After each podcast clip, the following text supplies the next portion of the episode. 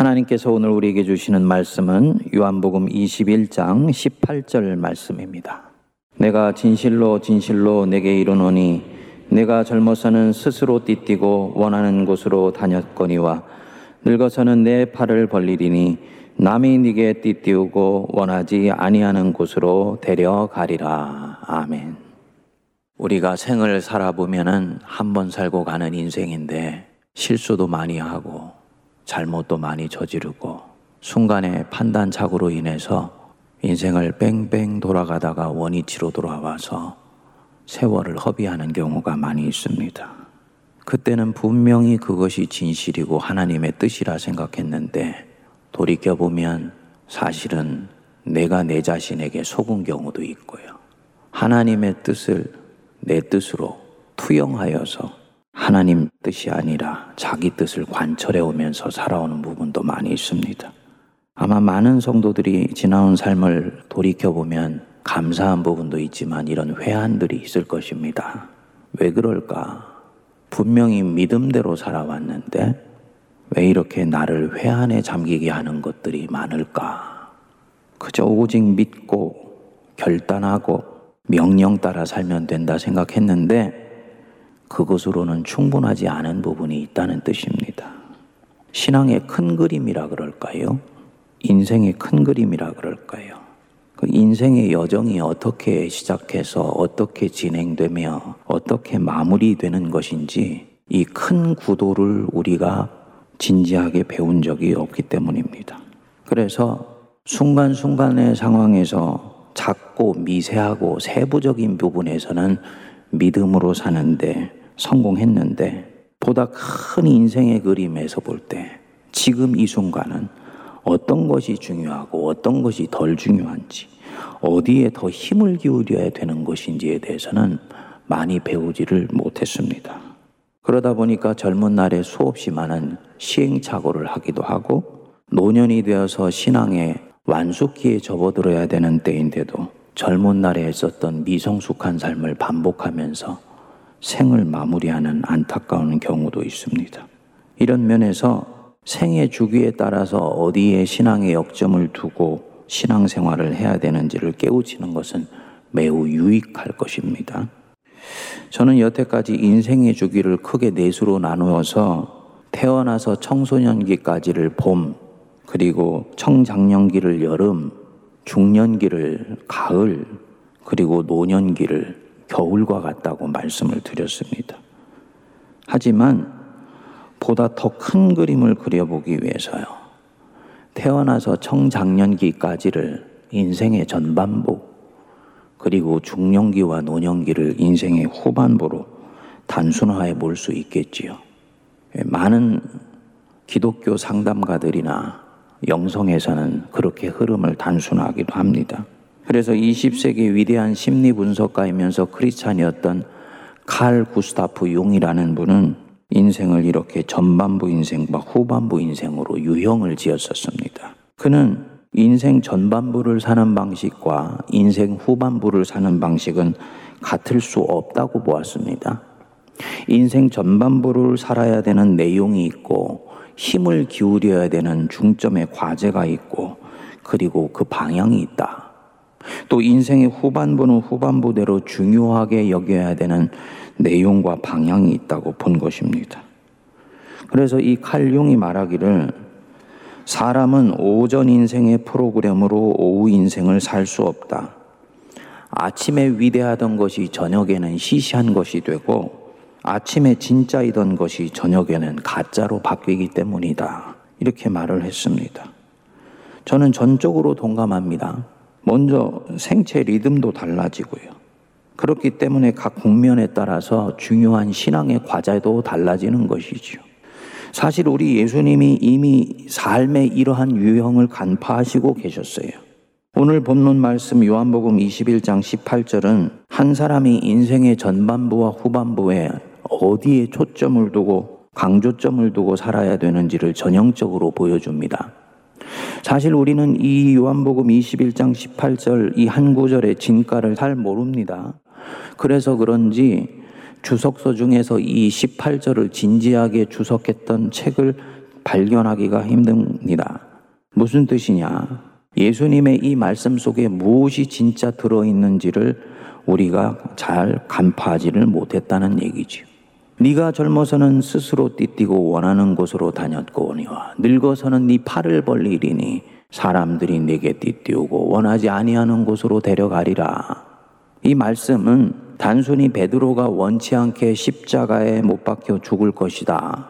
이걸 예고하신 말씀이 아니에요. 십자가 누구도 원치 않지요. 그 원하지 않는 걸음과 대비하기 위해서 네가 젊은 날에는 스스로 띠뜨고 원하는 곳으로 다녔다. 이렇게 말씀하는 대목이 아닙니다. 성경을 그렇게 만만히 대하면 안 됩니다. 특히 이 요한복음은 더 그렇습니다. 이 요한복음은 복음 중에서도 가장 심오한 복음입니다. 그래서 영적 복음이라고 얘기를 하지요. 벗겨도 벗겨도 끊임없이 새롭고도 신비한 진리가 드러나는 복음서가 바로 이 요한복음이에요.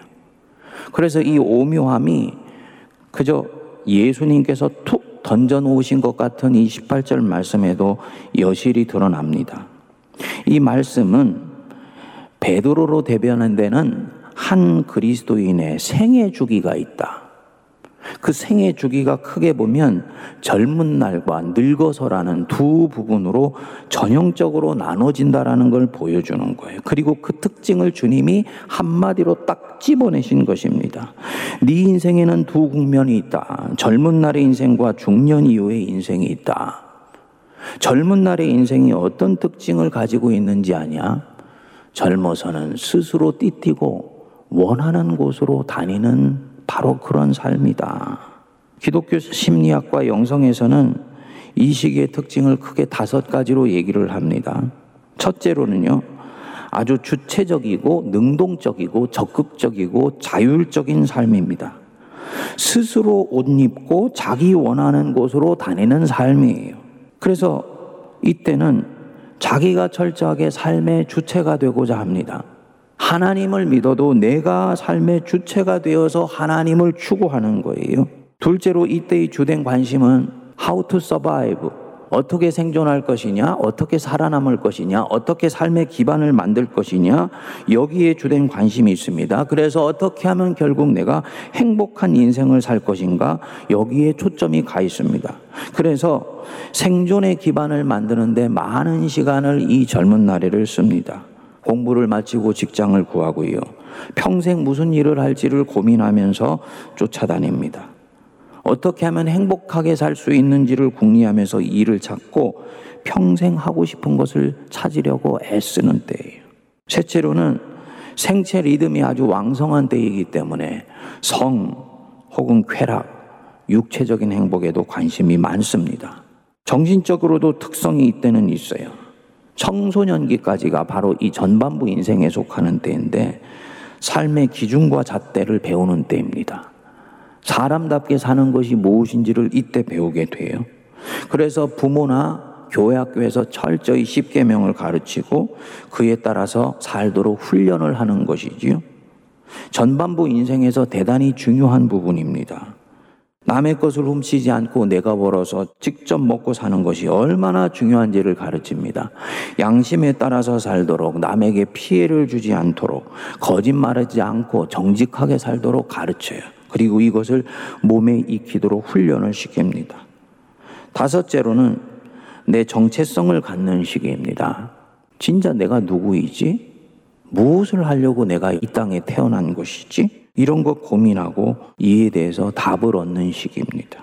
그렇기 때문에 이 시기에는 이런 나의 정체성을 지키기 위해서 논쟁을 하기도 하고 자기 것을 지키기 위해서 남을 공격하기도 합니다.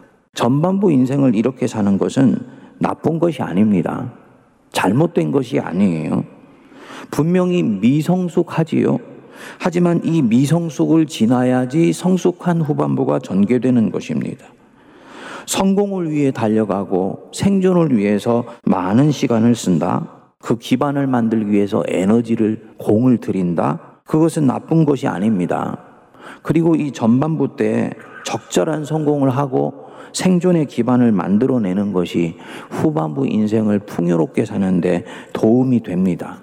성공을 해봤기 때문에 성공의 허와 실이 무엇인지를 몸으로 체득하게 돼요. 그리고 생존보다 더 중요한 것이 있다는 것을 몸으로 깨치게 됩니다. 만일에 이 전반부 인성에서 도덕과 윤리를 바르게 배우지를 못하면, 그래서 훈련받지를 못하면, 이 사람은 이를 배울 때까지 많은 대가를 치러야지 될 것입니다. 그저 자유롭고 개방적으로만 자녀를 훈육하고 교회가 교회학교 아이들을 가르치면 이렇게 교육받았던 아이들은 도덕관념이 없지요. 가난한 자를 배려하는 마음도 없죠. 배고프다고 남의 것 슬쩍 훔치고도 별로 이것에 대해서 양심의 가책도 느끼지 않는 이상한 아이가 되는 것입니다. 이 아이는 청년기 인생을 잘 살 수가 없습니다. 만일에 여기에 보수적이고 전통적인 환경이 있고 진보적이고 자유로운 환경이 있다고 치시자고요. 이 둘이 균형과 조화를 이루는 것이 가장 좋아요. 하지만 둘 중에 하나를 이 전반기 인생에서 아이를 위해 꼭 택한다. 한다면 어떤 걸 택해야지 되겠습니까? 보수적이고 전통적인 분위기가 아이 전체의 인생 큰 그림을 놓고 볼 때는 낫습니다. 율법이 있고 그 뒤에 은혜가 오는 거예요. 구약이 있고 그 뒤에 신약이 있는 것입니다. 은혜가 있고 난 뒤에 율법이 있는 것이 아닙니다. 만일에 그렇게 되면 아이는 은혜의 달콤함에 이미 젖어버리게 되어서 자기 몸에 성가신 율법을 지키려고 하지 않게 됩니다. 그래서 먼저는 율법이 몽학 선생처럼 선행적으로 있고 은혜가 그 뒤에 동반되어서 율법으로 훈련된 아이가 율법의 선한 것도 지키고 은혜의 자유함과 풍성함도 누리게 되는 것입니다. 또 이 전반부 인생에서 정체성을 확립하는 것이 얼마나 소중한 것인지 모릅니다. 자기의 정체성이 없다면 내가 누구인지를 진정으로 깨달아 알고 있지를 못하다면 하나님 앞에 포기해야 되는 자기도 사실은 없는 것입니다. 우리는 다 각자 자신의 고유함과 독특성으로 하나님께 영광을 돌려드립니다. 한국 그리스도인은 한국인이 가진 역사와 전통, 그리고 그것이 갖고 있는 독특한 정서를 성경의 정신에 녹여서 하나님께 영광을 올려드리는 거예요. 미국 기독교인과 한국 기독교인이 100% 같을 수가 없고 같아지려고 할 필요도 없습니다. 하나님이 각 민족을 만드시고 연합과 경계를 지으신 이유가 바로 이 부분입니다. 자기 정체성과 고유한 맛을 갖고 하나님께 나오라는 것입니다. 그리고 하나님의 이 자기 정체성을 갖고 다양성 속에서 일치를 쫓아가는 것을 소중히 여기십니다. 절대로 획일성을 우리에게 요구하시지 않으세요. 획일성은 전체주의입니다. 그래서 내가 내 자신에 대해서 정체성을 갖는다. 내 자신의 고유한 맛과 퀄라를 갖는다는 것은 이 전반부 인생에서 형성해야 되는 굉장히 중요한 과제입니다. 이랬던 사람이 인생의 후반부로 가면 어떻게 됩니까? 그 18절 뒷부분을 보시면 늙어서는 네 팔을 벌리리니 남이 네게 띠띠우고 네가 원하지 않는 곳으로 데려가리라. 사람들 앞에서 너가 늙으면 네 팔을 벌릴 것이다. 무슨 이미지가 떠오르시나요? 팔을 벌린다? 무장해제한 거지요. 팔을 안으로 모은다? 이제 힘을 집중해서 앞에 있는 상대를 치려고 웅크리고 있는 것입니다. 팔을 버린다는 것은요, 상대방 앞에서 내가 가지고 있는 모든 힘을 빼버리는 것입니다. 팔을 벌리고 뭐 하나요? 베드로처럼 살아계신 하나님을 이제는 전심으로 사랑하게 되는 거지요. 내 앞에 있는 사람을 포용하는 것이지요. 나아가서 세상을 끌어안는 거예요. 뭘 말하느냐?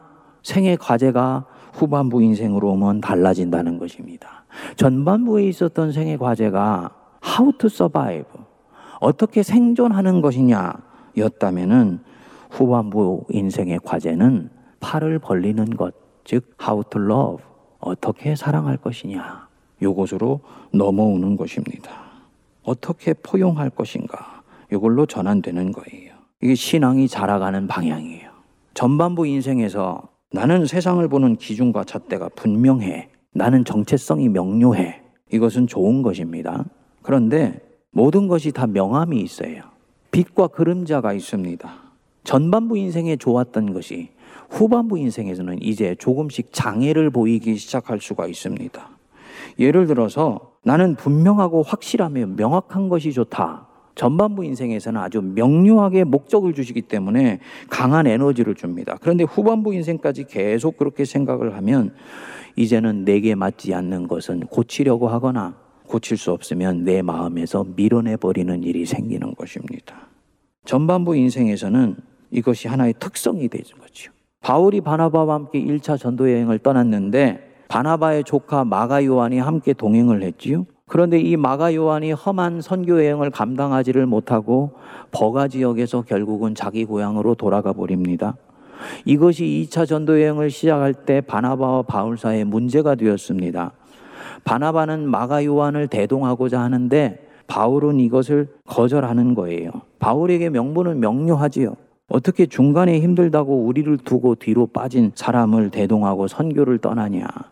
그 사람이 그때 그렇게 한 거 얼마나 무책임한 행동이었는데 그것 때문에 우리 선교 일행들이 얼마나 사기가 꺾였었는데 또 같은 행동을 할 수 있는 사람을 대동한다는 것이냐 그것은 옳지가 않다. 아주 단호했습니다. 결국은 이로 인해서 바나바와 바울이 나뉘어지게 되고 바울은 신라와 함께 2차 선교 여행을 떠나게 됩니다. 바울의 이 모습 전반부 인생의 전형적인 모습이에요. 이랬던 바울이 인생 후반부에서 마가 요한을 찾습니다. 바울의 유서에 해당되는 디모데 후서에서 자기 제자인 디모데에게 부탁을 합니다. 4장 11절 디모데후서 보시면 네가 올 때 마가를 데리고 오라. 그가 나의 일에 유익하니라. 바울의 눈밖에 나고 난 뒤에 이 마가가 바울에게 어떤 유익한 일을 했는지는 모르지요. 하지만 사실은 2차 선교 여행이 시작될 때 바나바가 생각이 있는 사람인데 그냥 자기 조카 2차 전도 여행 가자고 얘기했을까요? 아마도 틀림없이 조카가 뉘우치는 말을 듣고 다짐도 받고 그리고 기회도 주자는 생각을 했겠지요. 그렇지만 전반부 인생에서 바울은 이것을 받아들이지를 않습니다. 그렇게 하기에는 이 사람은 검증되지 않았고 너무나 위험하다고 생각된 것입니다. 지금 이 전반기 인생에서 바울이 무엇인가를 판단하는 중요한 기준은 무엇입니까? 어느 것이 더 옳고 어느 것이 더 그르냐. 이게 중요한 것입니다. 그런데 후반부 인생에 오니까 달라졌지요. 마가를 데리고 오라. 그가 내게 유익하니라. 뭐냐? 주된 관심이 그르냐 아니냐가 아니고 어떤 것이 더 사랑을 이루는 것이냐. 여기로 무게중심이 옮겨간 것입니다. 후반부 인생의 가장 중요한 과제는 사랑입니다. 늙어서는 네 팔을 벌리리니 포용하는 거예요. 이렇게 후반부 인생을 사는 사람은요. 전반부를 지나가면서 사람이 정말 무엇으로 행복해지는지를 깨우친 것입니다. 옳고 그른 것 따지는 것 중요한데 그것은 진리를 이루고 그리고 내게 만족을 주기는 하지만은 진정한 행복을 가져다 주는 것은 아니었어. 사랑할 때 그때 더 행복한 것이야. 이거를 배운 거예요. 그래서 후반부 인생을 살면서 성숙한 사람은 논쟁하려고 하기보다는 사랑하려고 그럽니다. 옳고 그른 것을 따지려고 하기보다는 품으려고 해요. 옳고 그른 것, 정의죠. 공정이지요. 특히 우리 사회에서는 중요하지요. 하지만 신앙의 세계에서 더 중요한 게 있는 것입니다. 사랑입니다. 그렇기 때문에 전반부 인생에서의 주된 기전은 이더 오어. 어느 것이 더 옳은 것이냐. 어느 것이 틀이고 어느 것이 맞는 것이냐. 이렇게 판단을 합니다. 그런데 후반부 인생으로 가면 이더 오어가 아니고 보스 엔드입니다. 어느 것이 옳고 어느 것이 틀리냐가 아니고요. 이것도 옳고 저것도 옳은데 굳이 택한다면 어느 것이 더 하나님께 영광이 되느냐 이 측면에서 판단하고 결정하는 거예요. 사실은 젊은 날 목숨을 걸고 이것이냐 저것이냐 눈을 부릅뜨고 가려내고려고 했는데 이 젊은 날을 찬찬히 살아보고 난 뒤에 보니까 나중에 보니 어느 것이어도 괜찮은 것들이 너무너무나 많더라는 것입니다. 여러분 동의하시죠? 예. 보십시오. 스스로 띠띠고 네가 원하는 곳으로 다녔다. 베드로의 인생의 특징적인 모습이 스스로 옷 입고 주체적이고 자율적이고 능동적으로 자신이 원하는 것을 택해 다닌 거예요. 그랬던 사람이 늙으면은 어떻게 된다고요? 남이 네게 띠띠우고 네가 원하지 않는 곳으로 데려간다. 이거 운명을 얘기하는 것이 아닙니다. 좀 더 들어가 보면 남이 네게 띠띠우고 네가 원치 않는 곳으로 너를 데려가는데 너는 그 걸음을 선선히 따라가게 될 거야. 수동적인 삶을 견딜 수가 없었던 사람이 이끌림 받는 기이한 삶으로 들어가는데 그것에 대해서 아무 문제 제기도 하지 아니하고 기꺼이 그 걸음을 따라갈 것이다. 전반부의 상 같으면 혼이 나가지 않고 얼이 나가지 않았다면 원하지 않는 곳이라면 절대로 가지를 않지요. 그랬던 사람이 후반부의 인생으로 와서 들여다보니까 인생이라는 것은 꼭 결단해서 간다고 선한 것이 이루어지는 것은 아니더라는 거예요. 알 수 없는 힘에 의해서 끌려가는 것 같은데 나중에 어느 날 가보니까 내가 판단해서 온 것보다 훨씬 좋은 자리에 와 있는 경우가 너무너무나 많더라는 것입니다. 이 경험이 축적되면서 아, 은혜가 나를 이끄는 것이구나 고백하면서요. 원하지 않는 곳으로 이끌려가도 전혀 상관없을 뿐만 아니라 오히려 감사할 수 있는 새로운 인생이 시작되는 거지요. 이게 후반부 인생이에요. 그래서 이 사람의 안목에서 보면 삶은 살아보니까 이더우어가 아니고 보스앤드다. 이렇게 되어도 좋고 저렇게 되어도 좋은 것이더라. 혼합주의가 아닙니다. 하나님이 일하시는 이 구원의 경륜이 그만큼 품이 넓고 크다라는 거예요. 전반부 인생에서는 내가 보기에 옳은 대로 움직이지 않으면 불안해서 견딜 수가 없습니다. 왜냐하면 그렇게 되면 잘못될 것 같기 때문입니다. 그런데 가만히 보니까 인생은 꼭 내가 원하는 대로 움직여가는 것은 아니다라는 거지요. 주님 꼭 이루어주세요. 간절히 주님 붙들고 기도했는데 그렇게 안 되었어요. 엉뚱한 방향으로 결정이 되었습니다. 일이 잘못될 줄 알았지요. 그래서 불안했지요. 그런데 시간이 가면서 어느 날 보니까요. 하나님이 내 기도에 응답하시지 않은 것이 훨씬 내게 좋은 일이었다는 것이 드러난 것입니다.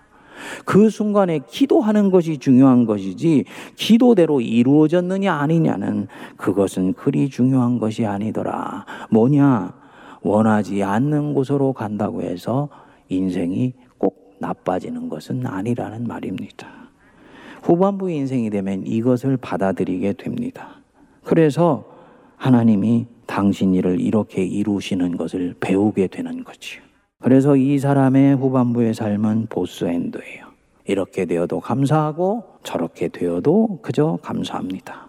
뭡니까? 여유와 여백과 그리고 여지가 생긴 것입니다. 품이 생긴 거예요. 이게 성숙한 삶입니다. 그렇게 이제는 이 사람에게는 자기의 정체성이 그다지 중요하지를 않습니다. 어떻게 하는 것이 생명을 살리는 것이냐? 어떻게 하는 것이 사랑하는 길이냐? 이것이 정체성보다 훨씬 중요합니다. 그거는 우리 뿌리 토대 전통이 아닙니다. 이렇게 말하는 경우가 있어요. 근데 이런 말은 전반부 인생일 때 하는 말입니다. 이거는 사람에게뿐만 아니라 공동체에게서도 마찬가지예요. 어떤 한 공동체가 시작이 되어서 아직 어릴 때는 하나씩 하나씩 전통을 쌓아가는 일이 굉장히 중요합니다. 좋은 전통을 쌓는 것은 곧 그 공동체의 역사와 정체성과도 직결되기 때문이에요. 그런데 이제 이 공동체가 성인이 되었는데, 즉 장년이 되었는데도 아직 뿌리나 전통이나 정체성을 붙들고 씨름하려고 한다면 이것은 곤란한 거지요. 후반부의 인생이 되면 원숙해졌기 때문에 그런 것은 굳이 중요한 게 아닌 것입니다. 아마도 이 사람이나 이 공동체는 네 정체성이 뭐냐라고 물으면 전반부와는 달리 대답을 할지 모릅니다. 내 정체성이요? 나는 사랑하면서 사는 게 내 정체성이에요. 라고 대답할 거예요. 그래서 이런 공동체는 하나님의 뜻을 따라서 만백성을 먹이고 입히고 살리는 길 찾는 것이요. 이 공동체가 갖는 과제나 목적 중에 가장 소중한 것이 됩니다. 그리고 이 공동체는 알아요. 그렇게 한다고 해서 자기 정체성이 없어지지도 않고 뿌리가 흔들리지도 않는다는 것을 이미 믿고 있기 때문입니다. 여러분 나이가 들어서 후반부 인생을 살아야 될 때인데 여전히 전반부 인생에 머물러 있는 경우들이 우리 안에 너무너무나 많이 있습니다. 전반부 때 했었던 삶을 그대로 답습하면서 성공하고 쟁취하기 위해서 남은 인생을 불태웁니다. 보면은 안타까워요. 믿지 않는 사람들은 인생의 후반부에 무엇인가 과제가 있다라는 것을 전혀 염두에 두지를 않지요. 그러니까 세상을 정글처럼 여기면서 한정된 재화를 누가 가질 것인가를 놓고 짐승처럼 서로 싸우는 게 세상인 거예요. 그렇지만 믿는 사람들까지도 그 싸움에 휘말리는 것은 합당하고 바람직한 것이 아니지요. 그래서 성공하고 쟁취하기 위해서 인생을 써버립니다. 자꾸 싸우려고 합니다. 어떤 것이 진짜냐 가짜냐를 가리는데 그렇게 관심이 많습니다. 논쟁하려고 하고요. 논쟁을 하면 꼭 이기려고 합니다. 부끄럽습니다만 제가 대학교 때 그랬어요. 논쟁이 붙으면 앉으려고 하고요. 그리고 접은 적이 없습니다. 그도 그럴 것이 상대방이 저한테 말할 때 다음에 말할 것만 생각하고 있으니까 진리가 없지요. 문제는 뭐냐? 논쟁에서는 이겼는데 사람은 잃었더라고요. 아, 이거 바른 것이 아니구나. 그 뒤부터는 꼭 이기려고 하지를 않아요. 여러분, 이런 것들 다 전반부 인생에서 일어나는 일이고 전반부 인생에서 마무리되어야 하는 일입니다. 그런데 안타깝게도 후반부 인생에서도 이런 상태가 계속된다면 그는 아마도 행복하지 않을 것입니다. 삶의 창조주 하나님이 허락하신 결실을 맺는 삶으로 나가질 못하고 있기 때문이죠. 또 전반부 인생에서 겪고 지나가야 되는 것들이 있는데 그것을 미처 겪지 못하고 후반부 과제를 전반부에 살아버리는 경우가 있어요. 그 일찍 성숙한 것 아닌가? 아니에요. 강제로 성숙했기 때문에 참된 성숙이 아닙니다. 혹은 스스로 속아서 건너뛴 거예요. 교회학교에서 과도하게 율법을 강조하여서 아이들에게 자율성과 창의성을 뺏어버리되면 그래서 그 율법의 틀 안에 넣어서 인생을 살도록 하면 표면적으로는 근사한 그리스도인이 되어 있는 것 같지만 이 아이 속에는 굉장히 큰 빈구성이 있게 됩니다. 지금은 많이 그렇지 않습니다만 옛날에는 말씀대로 살지 않으면 지옥 간다고 얘기를 해서 불안과 공포심을 조장하여서 강제로 희생적이고 소위 성경에 나오는 명령을 수행하도록 요청했지 않습니까? 슈퍼에고가 엄청나게 켜져 있어요. 속으로 들어가 보면요.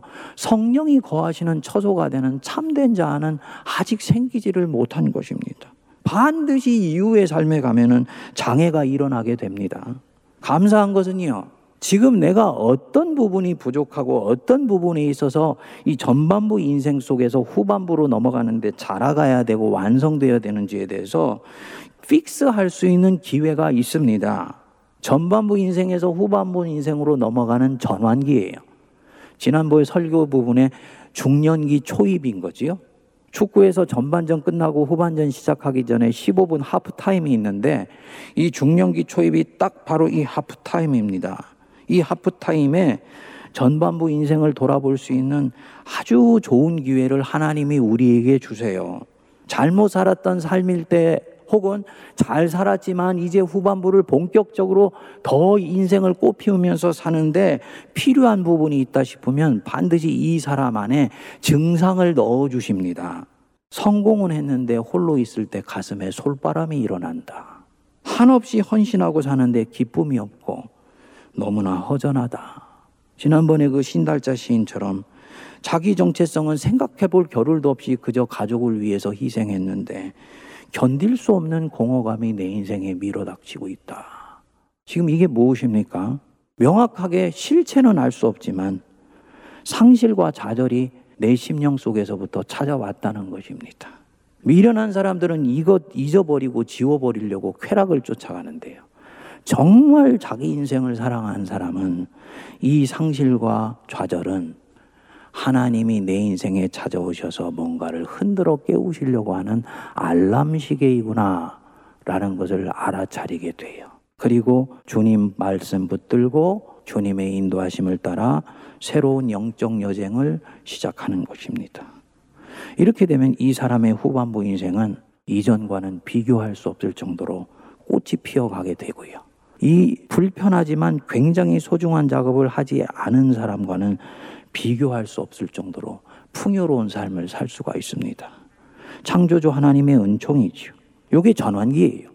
베드로의 경우도 이 전환기를 겪습니다. 우리는 흔히 베드로 하면은 예수님 만나서 거꾸로 져서 거듭나기 전까지는 실패한 인생이다 그러는데요.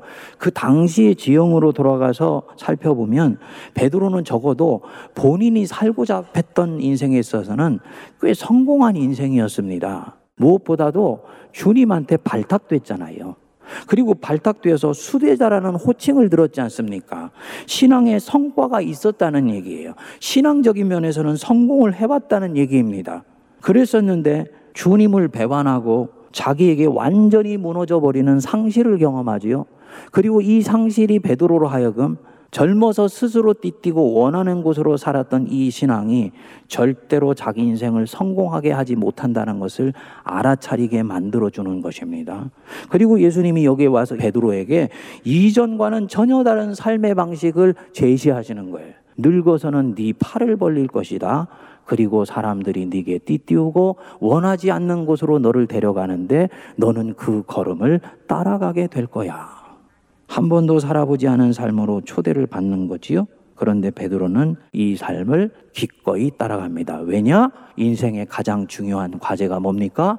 이제는 성공이 아니고 how to love 어떻게 사랑할 것이냐로 바뀌어 있기 때문입니다. 우리 예수님 누구보다도 사랑하고요. 그리고 예수님이 사랑하라고 맡겨주신 자기 양들 사랑하기 때문에 이 이끌림 받는 걸음을 기꺼이 선택해 가는 거예요. 요한복음에서 그리고 나서 예수님이 이 베드로에게 명령하십니다. 19절 뒷부분에 보시면 말씀을 하시고 베드로에게 이르시되 나를 따르라. 나를 따르라. 요한복음에서는 한 번도 이때까지 베드로를 보고 나를 따르라고 말씀하신 적이 없어요. 이곳이 처음입니다. 왜냐? 주님 보실 때는 스스로 원하는 삶으로는 예수님을 따를 수가 없기 때문입니다. 그래서 요한복음 13장 36절에서 이렇게 말씀했지요. 네가 지금은 따를 수 없으나 후에는 즉 지금 후반부 인생의 이 출발점에서는 나를 따를 수가 있다. 그러니 너는 나를 따르라. 질문이 일어날 수 있습니다. 공간복음에서는 초입에 예수님이 나를 따르라 명령하셨는데 사도 요한의 관점에서 보면요. 육체적인 따름은 참된 따름이 아닌 거예요. 영적으로 예수님을 사랑하며 따를 때야 비로소 주님을 따르는 것이고 이것은 인생의 후반부가 되어 농익어 사랑하면서 살기로 결심한 사람만이 할 수 있는 걸음이라는 거죠. 그래서 여기서 나를 따르라 라고 명령하시는 것입니다. 각자 내 인생의 주기에 찾아오시는 우리 하나님, 그렇게 찾아오시는 우리 하나님의 각각의 아름다운 그 모습을 바라보면서 그 각각의 인생의 단계에 걸맞는 복된 삶 살아가시게 되기를 바랍니다. 그리고 내게 주신 하나님이 이 놀라운 인생의 생명 꽃 피우도록 지금 나를 초대하시는 건 믿고 그 인생의 국면에 따라서 신실하게 주님을 따라가는 우리 모두가 되기를 바랍니다.